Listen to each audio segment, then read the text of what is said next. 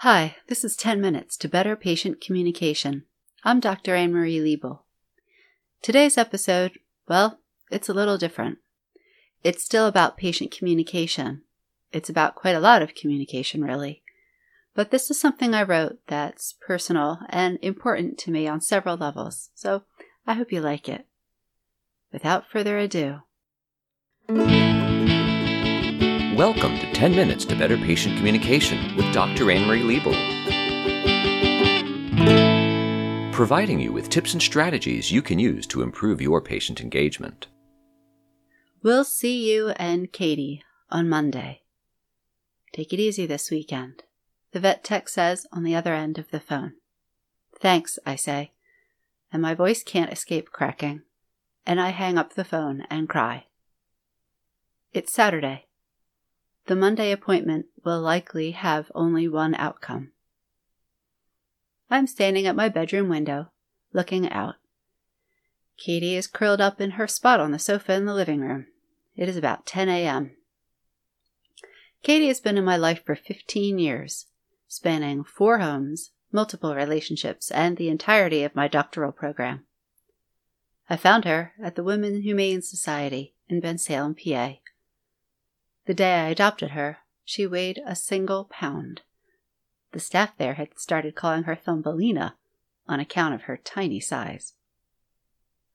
Mostly an indoor cat, Katie has also managed to be a good hunter over the years.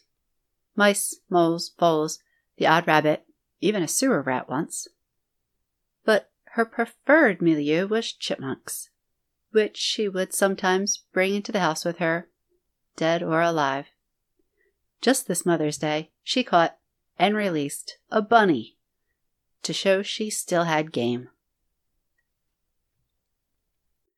Last year, I was in attendance when the Academy of Communication and Healthcare gave their inaugural Healthcare Communication Teaching Excellence Award. Their choice, they admitted, was perhaps an unexpected one. It went to a veterinarian. Jane Shaw, DVM, PhD, Associate Professor of Veterinary Communication at Colorado State University. It's true, I had not thought before about veterinarian client patient communication, about how that too can be relationship centered care, about how important communication skills are during challenging conversations. I have thought about this many times since then, including when I was hanging up with the veterinarian's office that Saturday morning.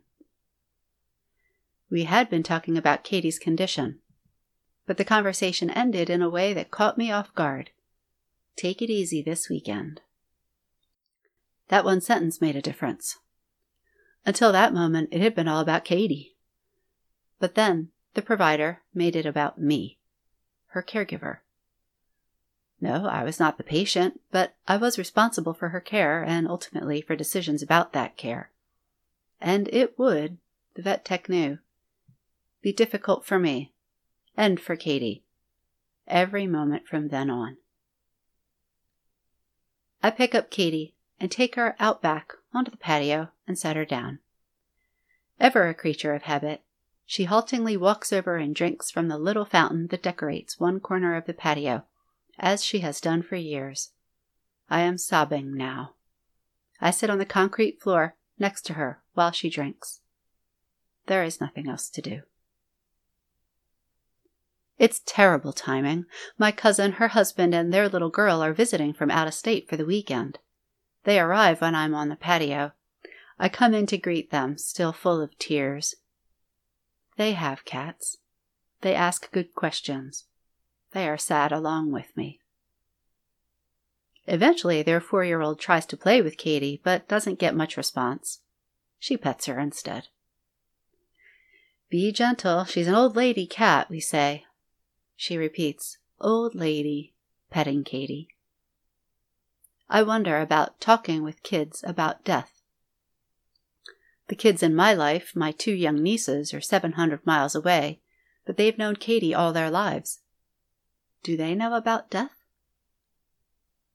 I text my brother, their dad. Hey man, just want to ask do you want the girls to have a chance to say goodbye to Katie? It's fine, whatever you choose. I think about advice from Mr. Rogers, Sesame Street, Jim Henson. They all knew how important it is to talk openly with children about death. They modeled it, they reinforced it.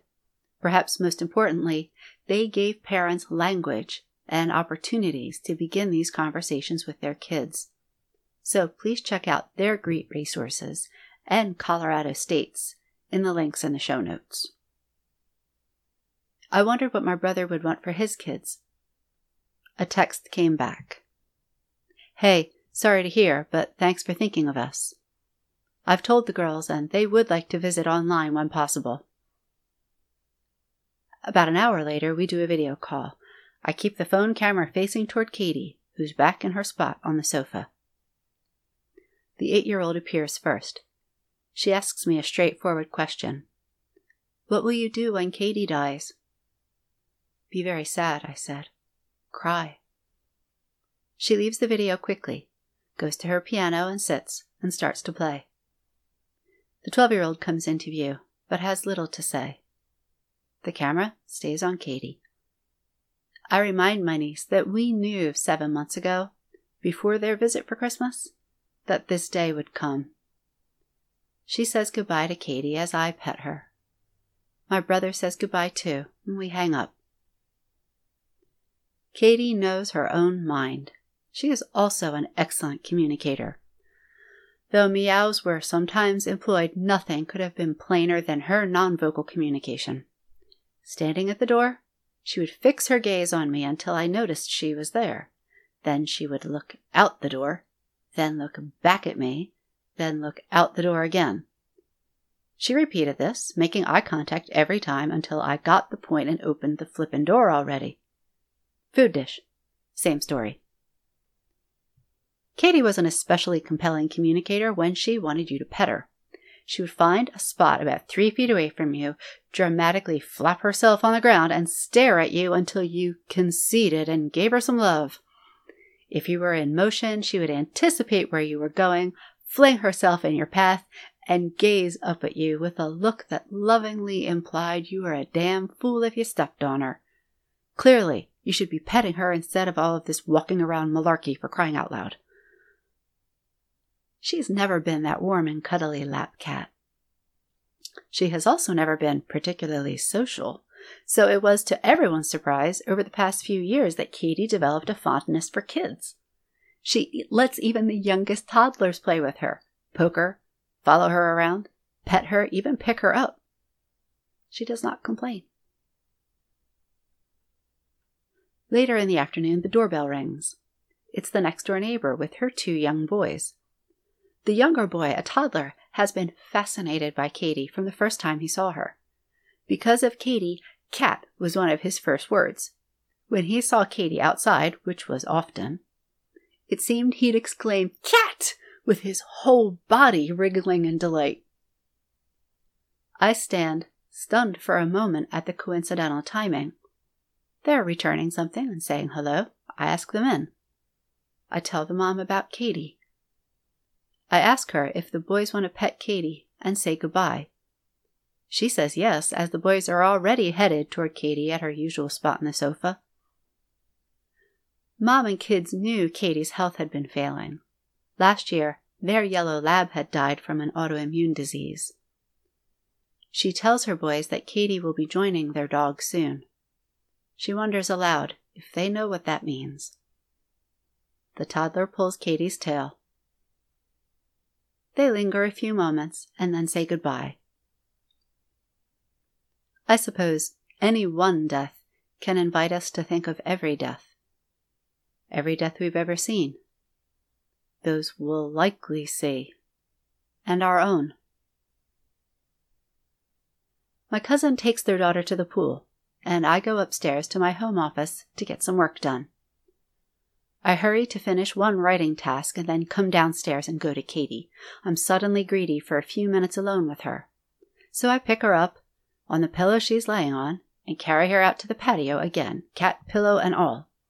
I need some air. And she loves outside more than anything in the world. She gets up off the pillow, slowly, takes only a few steps, and lays down on the concrete lowering her body delicately, intentionally, incrementally. Again, I sit on the ground next to her.